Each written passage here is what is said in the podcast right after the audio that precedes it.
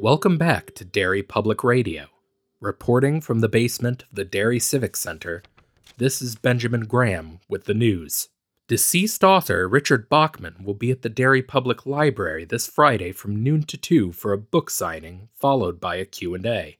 His publicist has asked fans to kindly refrain from questions pertaining to his dark half, Stephen King. The guy just really creeps me out, said Bachman in an interview before adding, Do you guys hear birds? You are listening to Derry Public Radio. This is Derry Public Radio.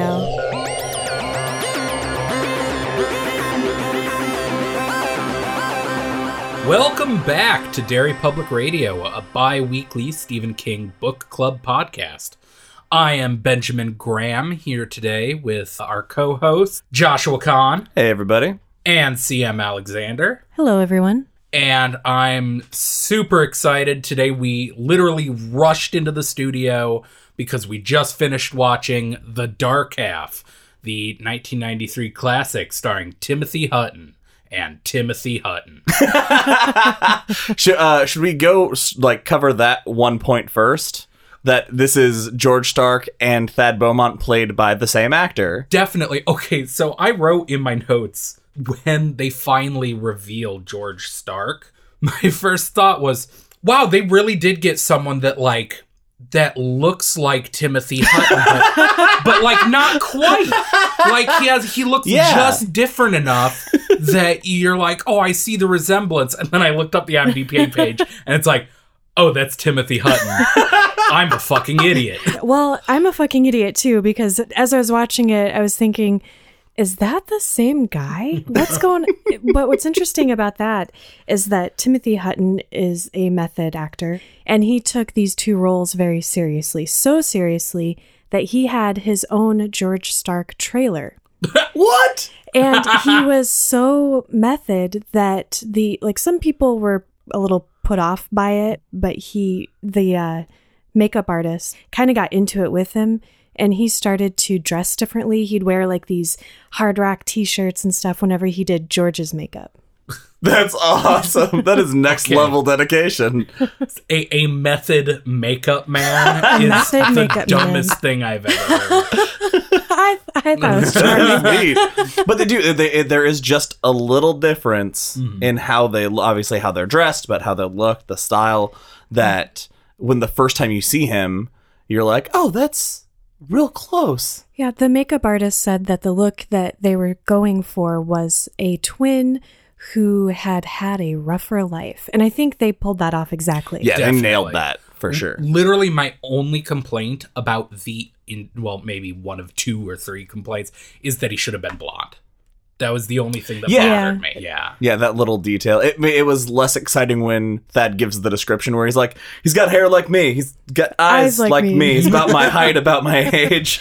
I'm like, It's just me. Why isn't Pangborn being like, yeah, you're describing you, man? That's- How what about this you not getting? Well, Pangborn's whole motivation in the movie is was a little confusing to me. Let's get into it from the beginning. First thing I noticed, Castle Rock Junior High T-shirt.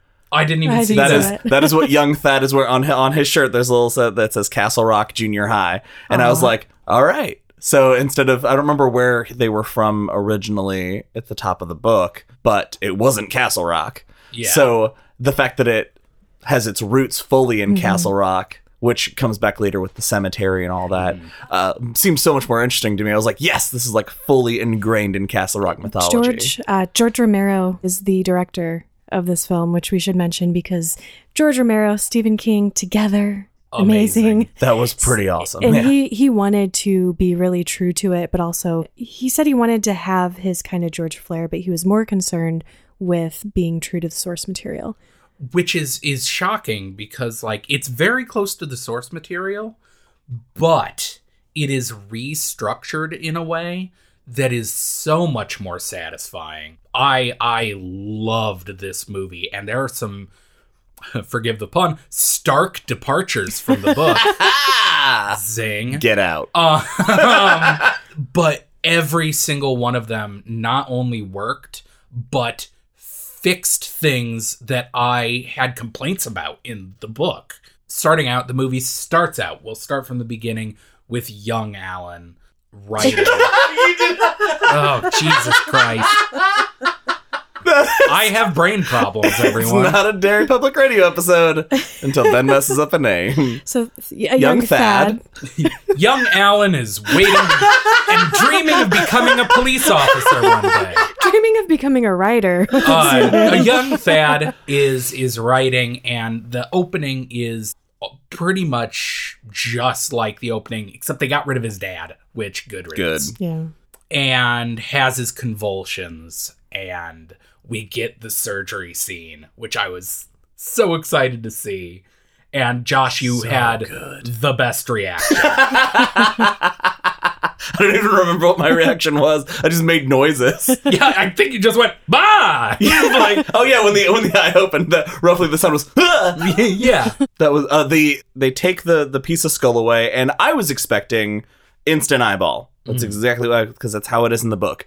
And then we see the nurse freak out, and I was like, "What is she freaking out about?" It just it just looks like brownish, and then the doctor pokes it, and the eye shoots open, and I lost it because uh, also that eyeball looks like it was half the size of his head. yeah, it was like shot. a full-grown human eyeball. It was like yeah, it was like a full adult-sized eyeball inside Uh, the head, and it was just the just this white cataract. cataract eye. And when he poked it, it like blinked, and I was like, oh, it's so disgusting, and I So love gross. it. Amazing special effects. God, I geeked Yeah, out. It was was so awesome. cool. But then it cuts forward 23 years and it jumps forward. And this is where it departs from the book.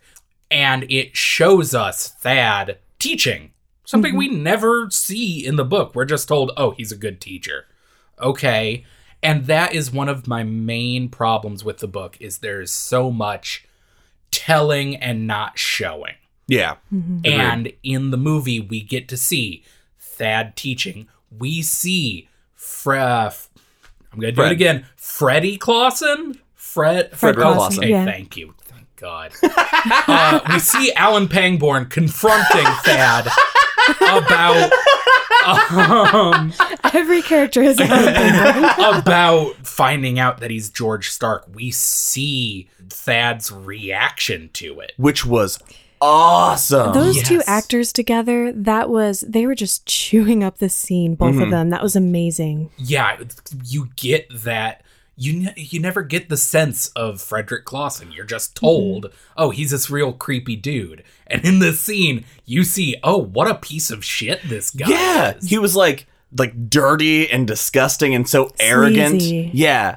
And like, can I have your autograph? And shoves a George Stark book at him. And I was like, oh, bitch, you did not. Yeah. Oh. and and Thad's reaction, you get to see him being George Stark. Yeah. As Thad. Because he's like, I want to murder you. And he does that as he's like fingering the pencils, the Black Beauty. yeah, when he's playing with them. Oh, man. And that you scene hear the was so cool. sparrows in the background. throughout the movie. Yeah. There are oh, so many points in the movie where you just hear faint. It's not mentioned. It's just there are sparrows in the background. It's ambient noise. So cool. Now the the book when he, uh, the one thing the first thing that I noticed before I realized that Timothy Hutton was playing both characters, the first thing I noticed was when he's holding the book open, the art on the cover of uh, Machine's Way and the face on the book jacket, those look alike. Tom Selleck. They're very Tom Sellecky. Or just his mustache. I- Yeah, I, don't it's know. the power of the mustache makes you think Tom Selleck. But that my first thought was, oh, that's neat that they put the the actor who's going to play George Stark on the back cover of this book, so that later we can see that because it's a different looking guy. Yeah, but no, But we nope. don't get that because uh, throughout the beginning of the book, another problem I had with the book is that we Right. know right from Yeah. the get go of the book, Stark came to life and is murdering people, and there's no mystery to it. For the first half hour of the movie, it is framed anytime that you see uh, Stark it's only his legs or from behind and you never see his face uh, when he murders uh, homer Gamache, who's now the photographer. Yeah. That was a weird choice. That was the first major departure from the book that I noticed that the photographer and Homer were merged just into that one character. which I th- yeah, and he has a prosthetic leg because obviously he needs both arms to take photos. yeah, I thought that was a brilliant idea though because it really uh cleans up. It, it makes stark more efficient. Like the murder of homer gamache is uh, a red herring because he's not actually tied to thad Right, it doesn't really make sense. yeah but making him the photographer gives stark a reason to go after him which is amazing. And uh the scene where uh homer stops to pick up stark you don't see stark's face. There's this really cool sequence of him walking towards the truck through the exhaust of the truck so you can't he's obscured and he stops in the truck's blind spot and doesn't come to the window. And you're like where is he? And then he pops out but you don't see his face and homer says when he drives by that looks like and as a viewer if you haven't read the book you could have thought oh shit is that thad hmm and I loved that. I loved that e- j- just that half an hour of you don't know. Yeah, there was no every time there was no airtight alibi as opposed to every other time when in in the book where it's like, "Do you have any evidence that you were here this time?" "Oh yeah, there we were at a party and there were people at my house." Everything had an airtight alibi, and this time there's not. Like we just don't have that, so you can wonder. And in fact, he was in his alibi is that he was in New York instead of at this party, which plays into when Clawson is murdered, they find his body. It was happened while Thad was in New York. It, it's it's almost the opposite, and it makes it so much more exciting. Uh, so then we get to meet Alan Pangborn, finally. Uh, Michael Rooker, which was not expecting, but I was so happy about it. Also, Really? I have never seen Michael Rooker with hair before, and that was jarring. Uh, Michael Rooker, for those who don't know, like I didn't, Josh, you freaked out as soon as you saw his name in the opening credits. And I was like, "Who the hell is that?" It's it's Yondu from Yeah. uh from Guardians of the Galaxy. And really, Yeah. you liked him as Alan Pangborn? No, I like him. I like Michael Rooker. The, well, the one of the notes that I made was that uh, he starts talking. and I'm like, oh, Pangborn sounds like an asshole. because in my head, when we're reading the book, Pangborn is kind of just like I, I carried over the voice in my head from Needful Things, where he's just mm. like this this protagonist who's just a good cop trying to do the right thing. But Michael Rooker's voice always sounds like an asshole. And Yeah. so I was like, oh, this is like a harder edge to Pangborn. I think that's his one of his first, if not his first, good guy role because he Yeah. played bad guys up to that point. 'Cause he's And George. George really liked him, George Romero. Ah, I I I wrote down Michael Rooker is not Alan. Pang.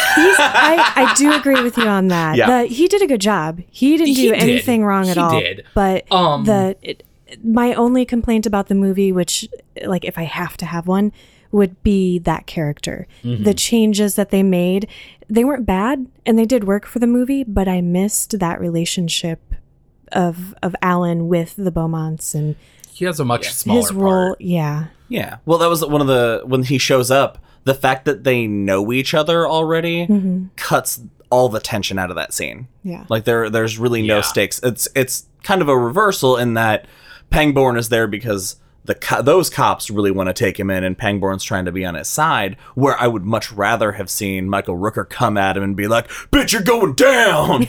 and just Yeah. like all in his face. Because And- that's what Michael Rooker does. Also, his Rook's got a rook, man. Um, also, his by setting up that Thad has less of an alibi, which I love. It's great. It makes the stakes so much higher, but it makes Alan's motivation throughout the movie make no sense. Why is he giving him the benefit of a doubt? In the book, he says, okay, the only reason you're not in jail is because you have this solid alibi.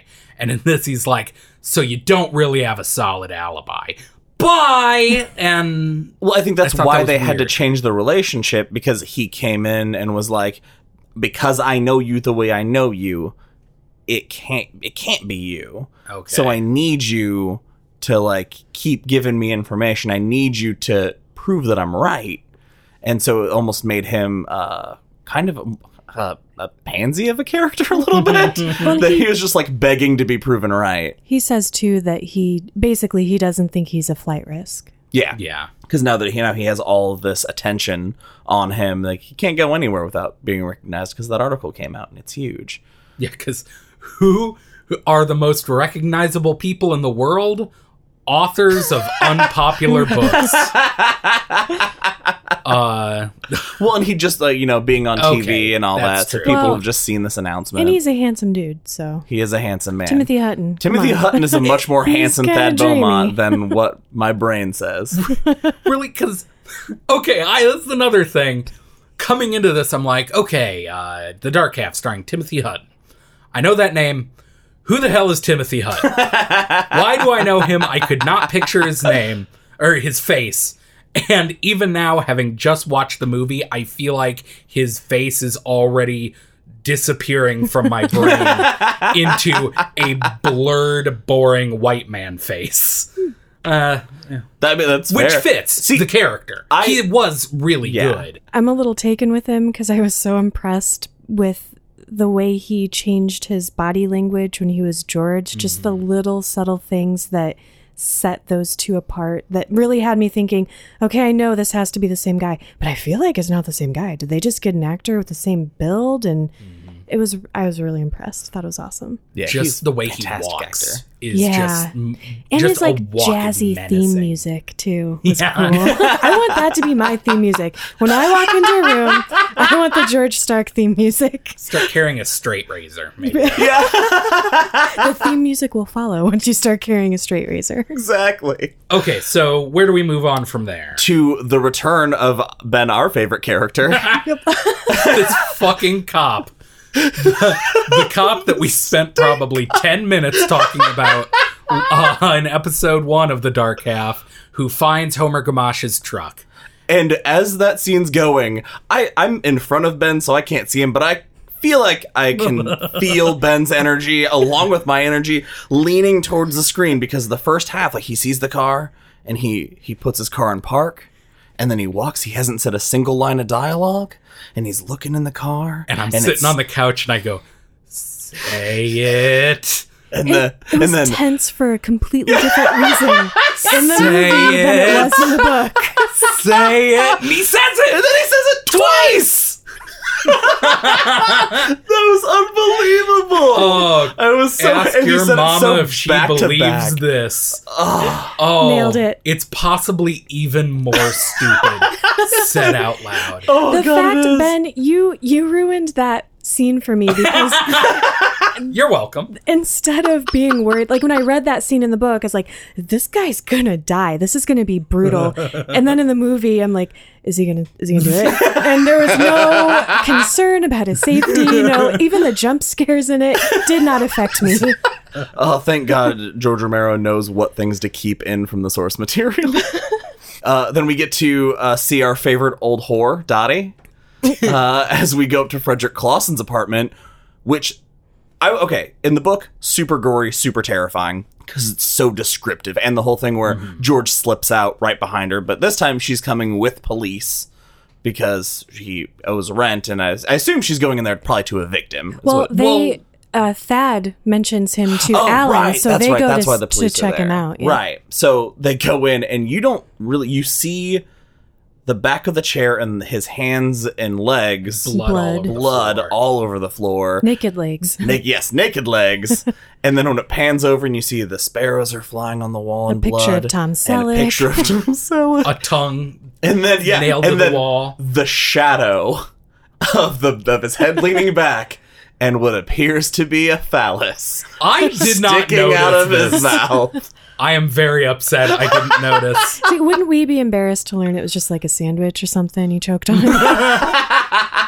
That's what you do to a snitch. You shove a sandwich in their mouth, make them choke on it. but and then he goes and reveals Pangborn reveals to him that uh yeah, it was pretty gory. Oh, and his dick was cut off and in his mouth. And Thad's like, that's what I was gonna do. Thad, you fucking idiot. He's Bumbling in many ways. Yes.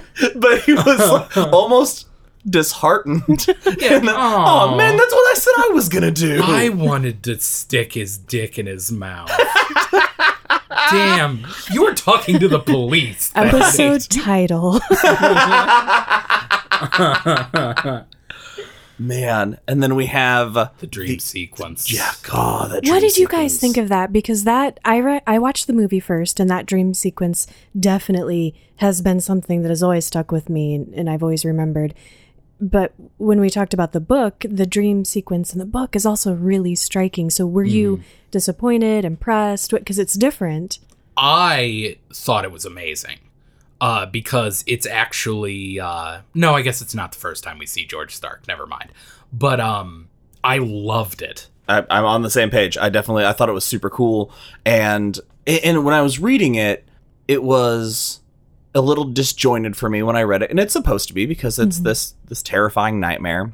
The fact that later it comes to be like the you recognize those set pieces when they come back later. Mm-hmm. Because if the first time you're seeing it you're like oh this is this creepy house and you mm-hmm. don't know that that's their castle rock house. Yeah. so when that all comes back later, it makes that dream sequence so much cooler mm-hmm. because it's all the you know same kind of camera angles and it, it just sets up that eeriness. I was scared of that house before I saw it. The way they cut to the dream was cool too because it's just a normal scene and then you don't know he's dreaming and it's daylight and he he gets out of the black car though and goes into the house and he it has um the same thing with the vase that breaks and then there's like this what would you call that like incinerator type thing Yeah, I think it was supposed to be an oven. yeah, it, Yeah. it cracks open and the turkey that Liz had overcooked you know a couple earlier scenes scene. before that fell apart Chekhov's is, like, turkey. oozing oozing blood, which is really creepy.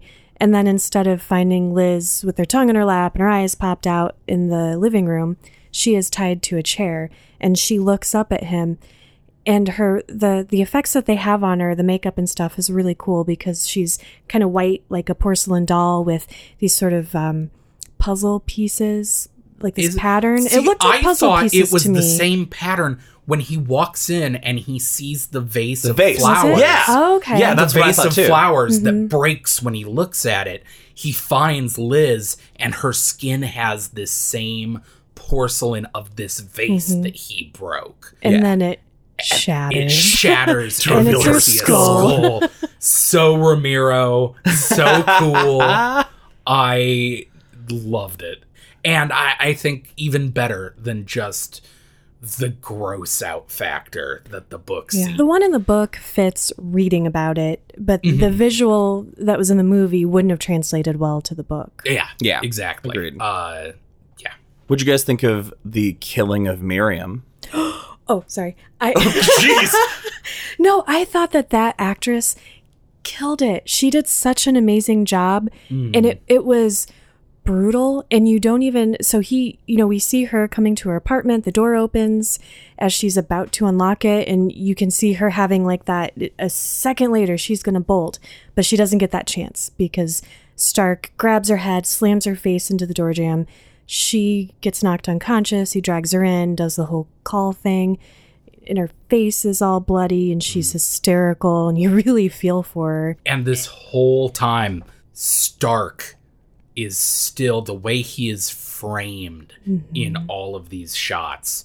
You only see his legs. and he's so calm so calm. his steps are so like precise and careful and then he mm. slits her throat off screen after she makes the call and i thought it was gonna you know jump to gore shot and it was just you see him make the slice and you don't see her again you're like oh man they didn't show it oh my imagination is going crazy Right. And that's the first scene where we are revealed his face and where Josh and I found out we're dumb. I Who had- is that guy? i had to actually look it up yeah, same. No, same. Well, and it's the fact that he's it, you don't see him in her face, but you get that feeling the way she's like looking up in horror. Mm. that she's looking at, at a monster. Mm-hmm. And I was actually almost I was surprised that she didn't like call him Thad. Like I was surprised that she didn't have a, a reaction to recognizing the face because the terror she looks, like I said, looks like she's looking at a monster, like a face she doesn't recognize. And to be mm-hmm. fair, it's not really his face. Which I think plays into might have be why we didn't connect their Yeah. two Yeah. faces is That could be. because she didn't react to seeing Thad. That Yeah. separate George Stark trailer really, really made Really all the difference. really coming through. and then we have uh so now we have the the moment where we find out that uh that she's dead because instead of getting Thad on the phone, she gets his voicemail, which is another one of those beats of not giving him an alibi when this was happening. Gets the voicemail, so he makes the call and is like, She's in trouble, send someone there. They get the phone call that she's dead, and he's like, All right, here's everybody else. Everybody you could possibly need.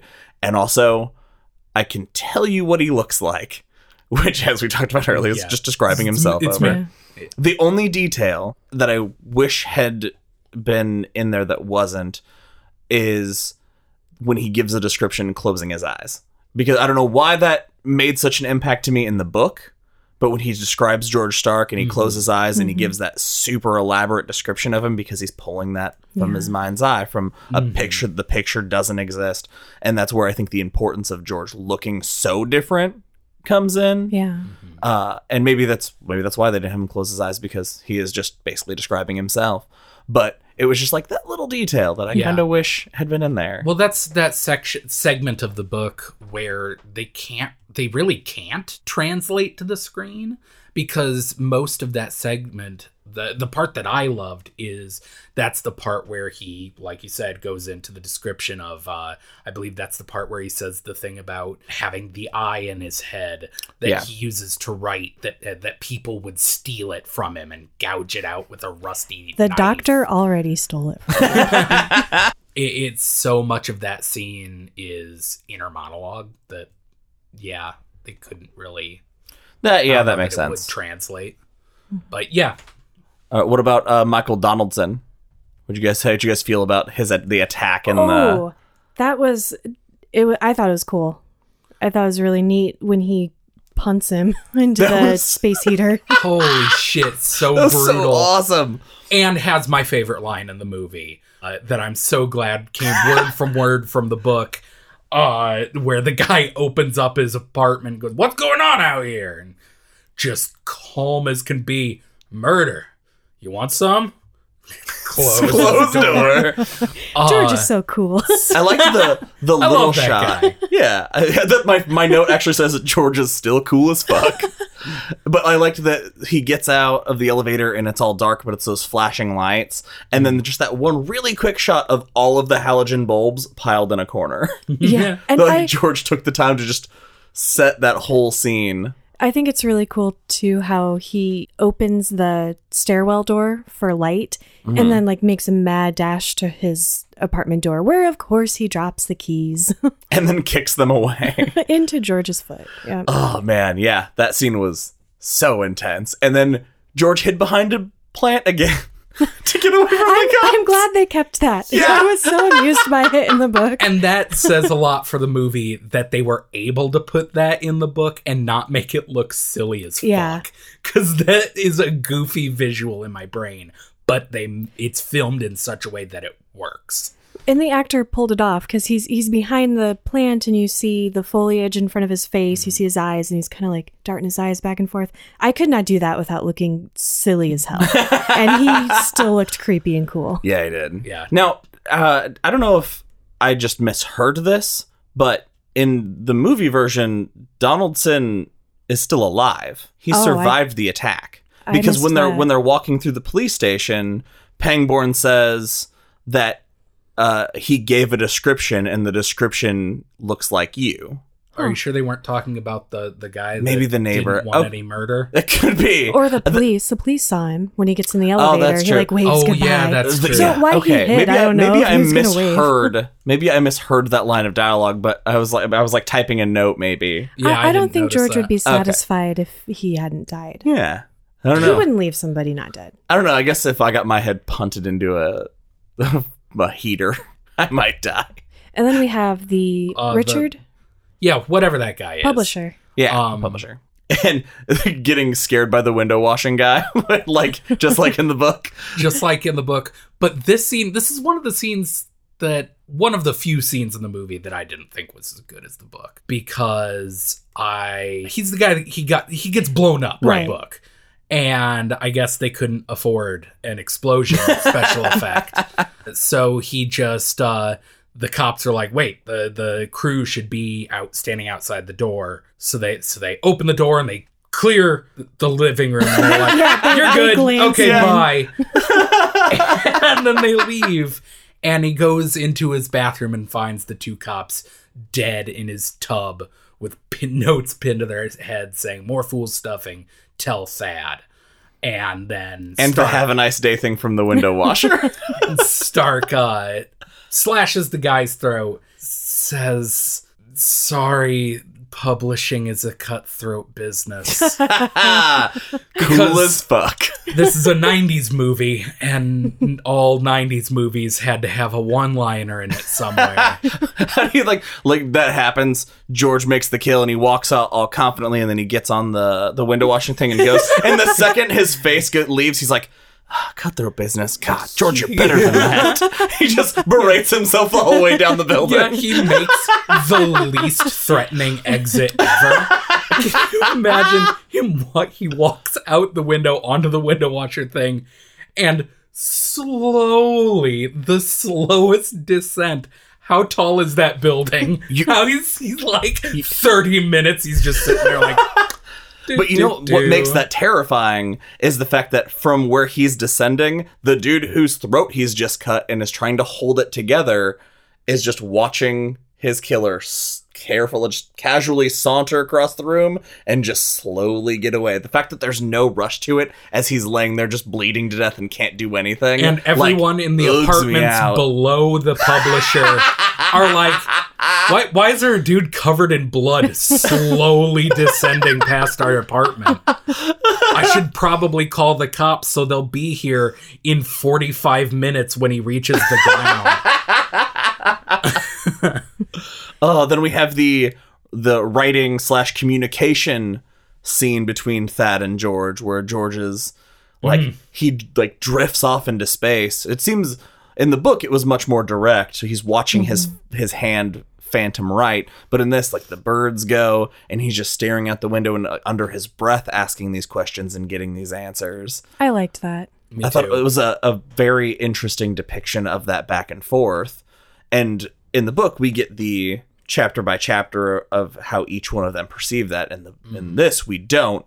You just get pencil shoved through the fucking hand. He comes to and he's sc- screaming, and there's blood, and we all went, "Oh!"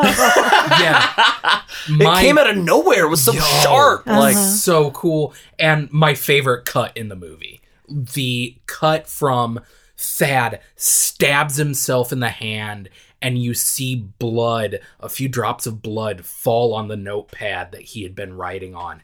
And then it cuts to George sitting back in a chair with a pencil in his hand. Going, yeah, take that, motherfucker.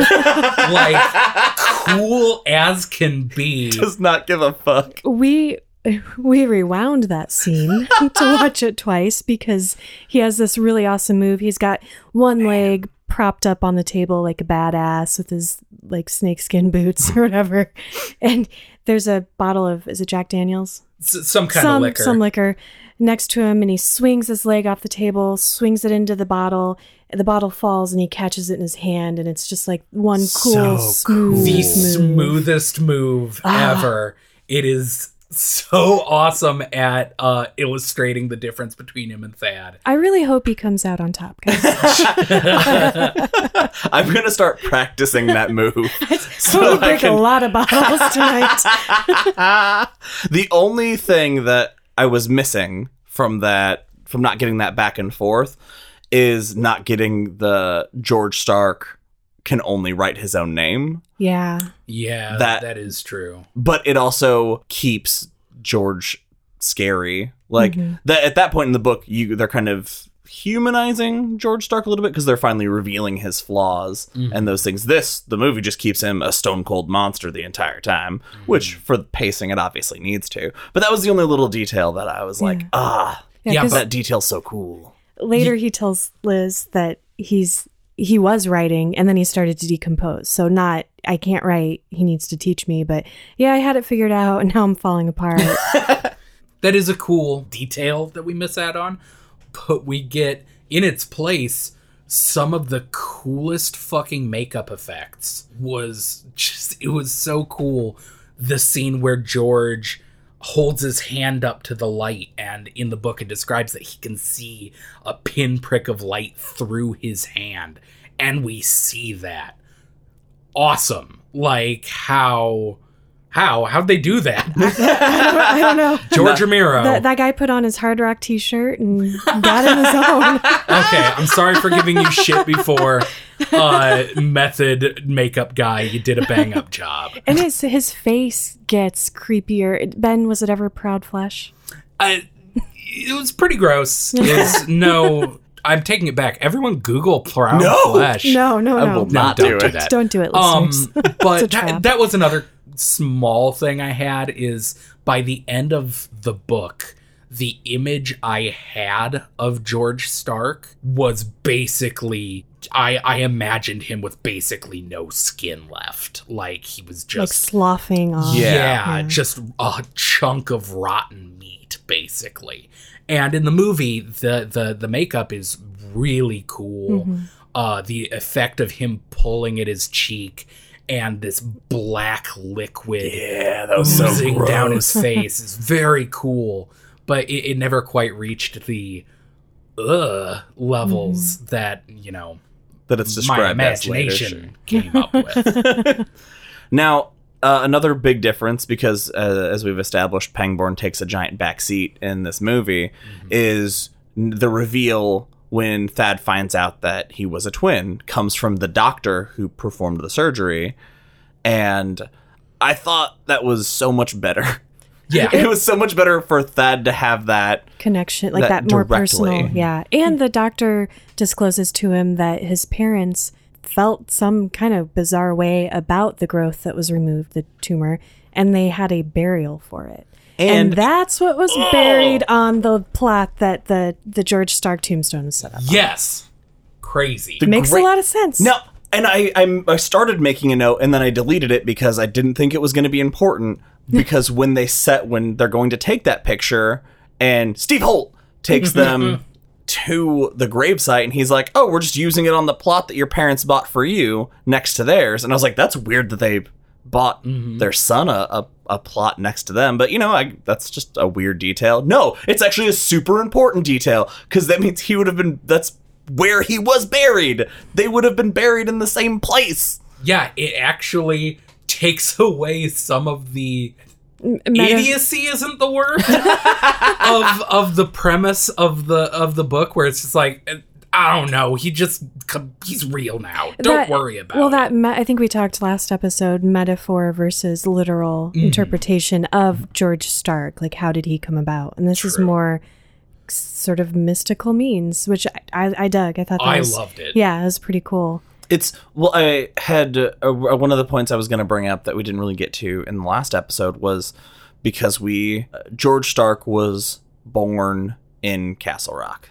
That was the whole thing of like if Jor if uh, Thad had never gone to Castle Rock in the book ever in his life, would this ever have happened? Is it the the power of Castle Rock what developed this? Because all of these things did happen, but the fact that he gave birth to George at the house in Castle Rock is what pushed it over the edge and allowed it to gain that that Yeah. power. So now setting his childhood and his whole life in Castle Rock from the get-go, I feel like solidifies that that it's the power of Castle Rock that lets this terrible thing happen. And I think that's so much cooler. Like it gives that town that mystical power. what did you guys think of the other sort of major change in the book which i kind of i thought was cool uh, reggie slash Rawlie Yeah, the the gender swap of the Oh, yeah. Professor. I, that was I thought it was really good. Yeah, uh, and that was made apparently. Uh, George Romero didn't like anyone the studio liked for that part, and the studio didn't like anyone George Romero liked for that part. And he's like, "Eh, sounds like it could be a woman." So there's this actress whose name I should have looked up. She's really popular, but George Romero was in love with her. I mean, he's married, but he just like loves this lady, Sure. and so he cast her in it. And I thought she did great. Was true to the character. Oh, she was fantastic. Uh, all I cared about is that she, She was a wizard. looked and acted like a wizard, and 100%. The first time you see her, like I was like, oh, that could be a Hogwarts No, professor, that- just like Ben said. She easily could have played uh, Professor Trelawney. Like, Yeah. no problem. Totally. Okay, so last uh, we were in Thad in the doctor's office, and he, the doctors said, "Yep, yep, you had a twin. It got buried," and I thought I missed something. I was taking a note because the thing that happened next made me actually shout, "Wait, what the fuck?" because the doctor, while speaking to Thad, walks in the other room and George Stark pops out and slashes his throat and just leaves him there and then bounces. They are just mere feet from one another. Yeah. Where the, like I I thought that was going to be the first face to face. I was like, oh, that's going to be a big change, but what a cool place for this to happen. And he just dips. and playing off that that leaves Thad. Not only does he now not have an alibi, he is literally at the scene of the scene of the crime. he is going to be seen where this dead body is, and Alan not having this, uh, b- having a smaller part, he still doesn't believe Thad. The police don't believe Thad at all. That added an extra layer of oh shit, how now there's this crazy murder monster after him and the police are going to be after him mm-hmm. too. Mm-hmm. It really added tension. I will- and I like the detail that the reason Thad notices that he should go check on the doctor is he just hears the horn honking just over and over and over and he goes and looks out and he sees the Toronado going down the road. The only thing that I wish was like he's being such a dick getting his attention. I just really wanted like a middle finger to come out. the driver's side window just flip him the bird as he like drives through the alley and whips into the road and then Thad sees it and runs out and goes, "You should call an ambulance" and leaves. He bumblingly tells, Yeah, very bumblingly. tells the receptionist to call an ambulance. uh speaking of giving the bird uh he then ends up at at Reggie. reggie's house and reggie finally tells him about the psychopomps and this one change because there's no evasion scene Which really just saves time. really It really just- it does. does. and, and makes way more sense. It does. It, it's uh, this movie is way more streamlined. Yeah. uh, well, For sure. I mean, it has to be. It's a movie. It's Right. not 400 pages long. Right. Uh, but he ends up at the house, and I thought it was interesting that um, Reggie sees the birds, just like in the book. She sees the thousands of birds flying overhead. But as he's leaving, she tells Thad, I wish I could give you a talisman or something. I wish I could give you something to fight back against this, but I can't. You can. You did. Yeah, literally. How hard would it have been to be like, here's a bird whistle? I don't know. Uh, I thought that was just a weird omission. Yeah. Uh, it, it was weird that it was addressed. It's like it was addressed in the script. Like, oh, the fans are gonna they're gonna wonder where the whistle, the bird whistle is. So I better have her say something about it. I guess to be fair, the bird whistle in the book is kind of MacGuffin Sure. Uh, yeah. Because all, all it does is really signal the attack wherever, like, as opposed to once they're in there riding, the birds just start going on their own. They don't need to be prompted Yeah. because the birds know what they're there to do. It was And so maybe that keeps it more mystical Yeah. It's true. by not having him have that power. Yeah. Yeah, I guess that, that does make sense. I just thought it was weirdly intentional. Just wanted to see Timothy Hutton just wailing on a bird whistle.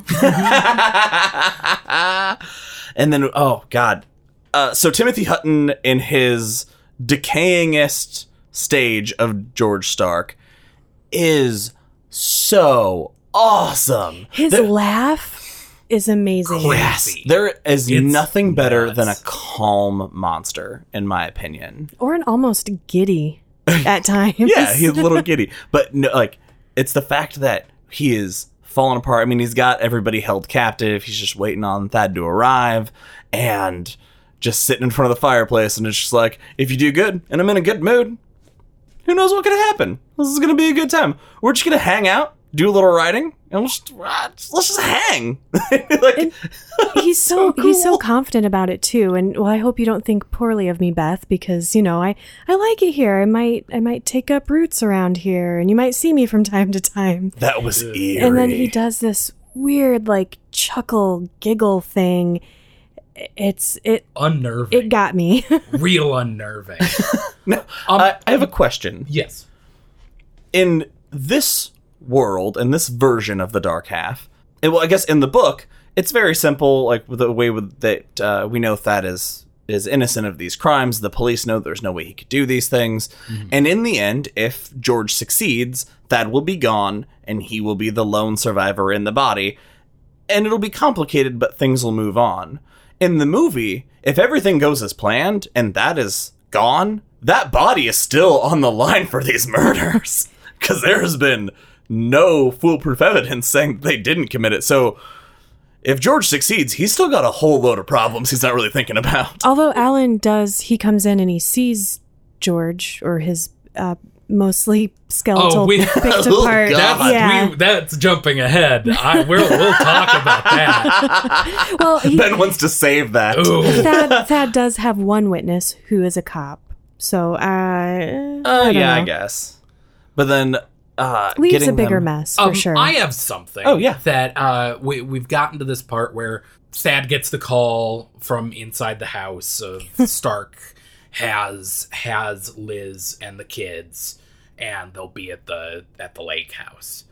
And wait where's aunt martha the most important character of the story. Um, ask your mama if she knows where aunt martha is this actually uh, plays into my point that I'm about to make is how did you guys feel about Liz in the movie? Because in the book, I, I pointed out that I thought Liz was kind of a badass. She's strong and she's like there for Thad, and she, even though it nothing ever comes of it, she keeps trying to get the upper hand on Stark.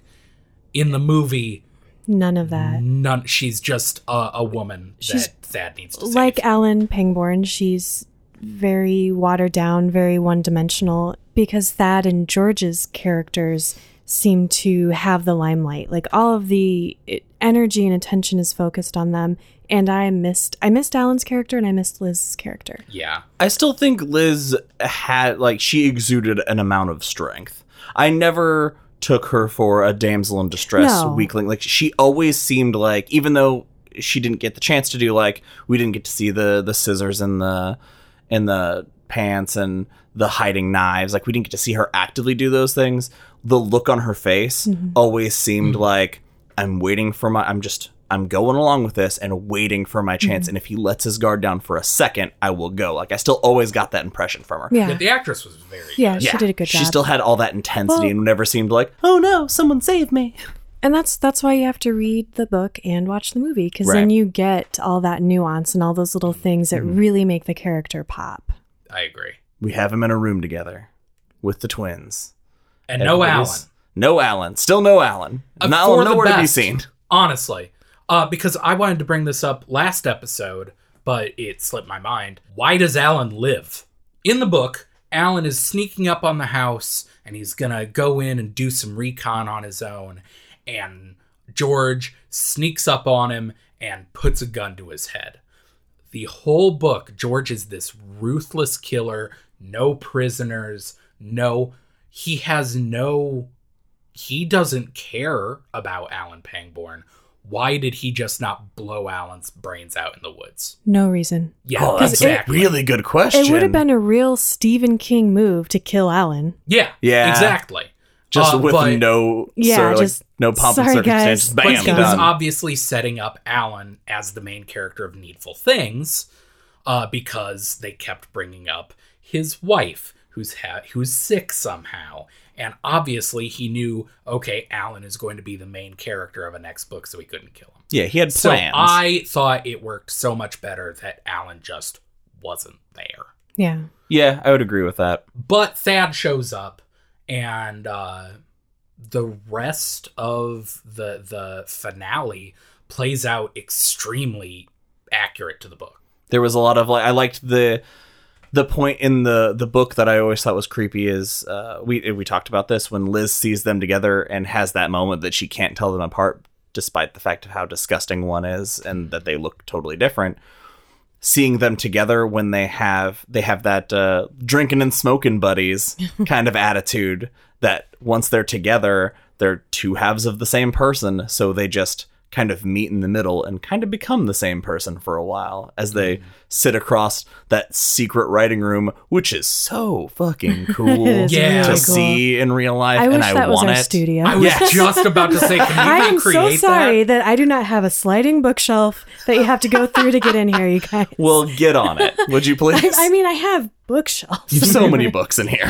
Well, I thought that the special effects were really cool. I want to get that out there because it was the 90s and yeah, there were problems with the special effects and there's there's a whole issue with the company, I forget which company it was. Um they were going bankrupt during Orion. Oh, Orion. Yeah, they went they went bankrupt during the filming of this. So there were some financial problems and George Romero had to kind of navigate that and fight with the studio a little bit.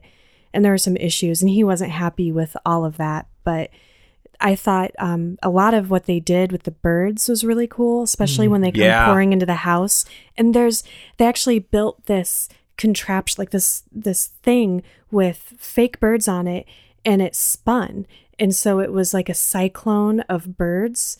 All of the a lot of the effects for that were practical. All the things Wow. that ended up looking really cool that they used for the movie Yeah. were practical little things that they built. And Which then, makes sense. George Romero. yeah. Yeah. And then let's Awesome at please talk about George Stark getting picked apart. God, that was so cool. Metal as fuck.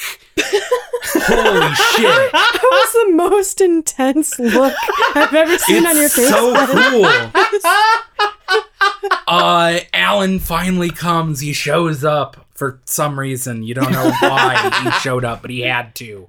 And he grabs grabs Liz and they're rushing upstairs and all the birds are pouring into the house and there's no wall of birds, but it's 1991. How are you going to film that? Right. Um, and they rush upstairs and they throw the bookcase aside, and George Stark is a bloody, screaming skeleton. So and they, fucking they did you see where they put, picked out his eyeball? Yeah. Mm-hmm. Yes. Did you see the part where a bird flew in one side of his skull and out the other? Because that was awesome. and was like inside his rib cage. Yeah, And then breaking it apart. They they carry off like the top half skeleton of his body into not a dark void, a really bright void, which again goes back to the issues with special effects Yeah, and not 90s. getting what they needed to finish it, but it does, you know, it does Yeah, it was- follow the book. It was definitely a portal in the movie. I, I still have an argument for in the book, but it's definitely a oh, dumbass a looking portal. portal. yeah, if you watch the bonus features, George Romero's like, that looks dumb as hell. It- he's not wrong. It does look really dumb, but it is the very, very end. And if that's Yeah. like the only time that I was like, oh, that's kind of hokey Bad. looking. they yeah. they don't burn down the house. Yeah, it just ends with the the portal closing, credits roll. And that kind of bugged me because Josh is right. There was still a bunch of murders. Thad is 100% going to prison. Yeah, as as an accomplice at the very least. Yeah, because even enough. if even if Alan is like, I saw something really fucking crazy in that house, every other police in the world is going to be like, with there's hard physical evidence and him at the scene of a murder. We don't care. And no hard evidence of this this guy that was carried off into Yeah. a void in the sky. One hundred percent. Uh, Thad ends up in jail. But I think that the as far as the movie goes, it needed to end right there because the rest of the book is so dependent on the Alan Liz Thad relationship Yeah, that we don't really get. that's Yeah, true. and we, we Nobody don't- shared a miscarriage story, I so how are they supposed to bond? I do miss that bit at the end though where Thad's like, "Hey, th- you know, to Alan, I feel like you used to like me, now you don't," and he's hmm. describing why that wouldn't work in the movie. I realize that, Yeah. but hmm. I, I guess I'm glad that I read the book first and I have all of that to kind of keep in my head as I watch it. But yeah, what did? Okay, so I saw this before, and I'm just. It seems like you guys really dug it. I loved this Yes. movie. I it's rare, few and far between. I it's gonna be controversial. Think this movie is better than the book. Wow. I think I think this movie improves upon the book in so many ways, just through pacing and the ability of he, George Romero shows, doesn't tell. Stephen King throughout the whole book tells and doesn't show. So I, I think this book or this this movie, the book is good. The movie was pretty freaking awesome.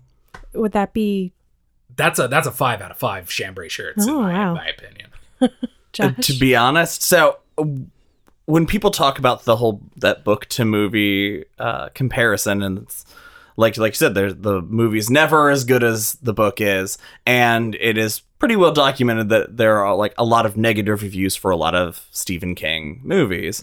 Not a surprise to a lot of people. So this being a movie in the 90s that was a Stephen King like I was like all right this is we'll we'll see how it goes. Yeah I mean like it, I, I like the story a lot so we'll see how it goes. And I believe I gave the book a 4 out of 5 and I'm giving the movie 5 out of 5 It was would great. watch again Hell yes. I will join you in watching it every year CM Well, it is listeners only $17 on Amazon.com or shout slash Scream Factory. it's a Blu ray edition, has a lot of bonus features, looks pretty good. It is shockingly good. Yeah. I Yeah. was I fully expected to come in and be like, uh, that movie kind of sucked. but no, it was so good so It- good. Ben, you've given me something to think about when you said that you like the movie better than the book because I'm really torn now because I kind of agree with that, but at the same time, those few things that you can do in a book that you can't do in film, I love so much that it's I hesitate to say I liked the movie better. I think together they're both it, it's a wonderful and awesome experience to read the book and watch the movie in whatever order you do it. I think you would not be disappointed either way. Um, ultimately, I guess I would also give it five blue chambray shirts. weird I was gonna not say have guessed. you're gonna give it five out of five anyway. Well, that's for the Why that's for the book. So movies are different. oh you that's true movies You are know, this up was in the air this was back when, yeah, it was before you could really rely on Stephen King movies to be pretty That's true. darn good. Mm-hmm. And like I said, I've watched this a dozen times. It's great every time. It holds up, It which really is does. amazing. the acting is top notch the special effects the makeup everything is so good I I just, I loved it All right. Well, uh, that's our uh, our take on the Dark Half, starring Timothy Huttons. Um, uh, thanks for joining us, guys, and uh, we're excited to announce our next book that we will be reading, and we're going to be trying something different this time. We are going to be reading one of uh, Stephen King's novella collections, Different Seasons. And uh, the way we'll be doing this is uh, there are four uh, short novellas in the book, and three of the four have movie adaptations. So uh, we will be dedicating the next four episodes uh, to one novella each and the movie uh, Per episode. per episode. So our next episode will be Rita Hayworth and the Shawshank Redemption, which I'm so excited. Uh, I haven't watched the movie in nearly three weeks. Um, it was on TV. What am I going to do? Oh, Not watch the Shawshank Redemption? You're not a monster. here. So, uh, thanks to our number one super fan, Bryant Burnett, for uh, for suggesting different seasons. I'm really excited to get into it. How about you guys? Yeah, Yeah. I can't wait. I'm very excited I would be lying if I said I haven't already started. big surprise I've never read any of these oh, All right. yeah. So, uh, that's it for this episode of Derry Public Radio. As always, thank you for listening, and join us next time for The Shawshank Redemption. For CM Alexander and Joshua Kahn, I'm Benjamin Graham, reminding you that you are disturbing my peaceful frame of mind.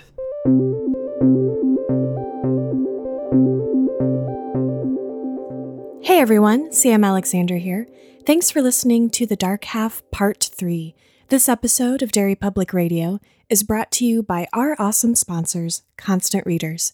If you haven't heard of Constant Readers, it's the most comprehensive Stephen King fan site on the internet.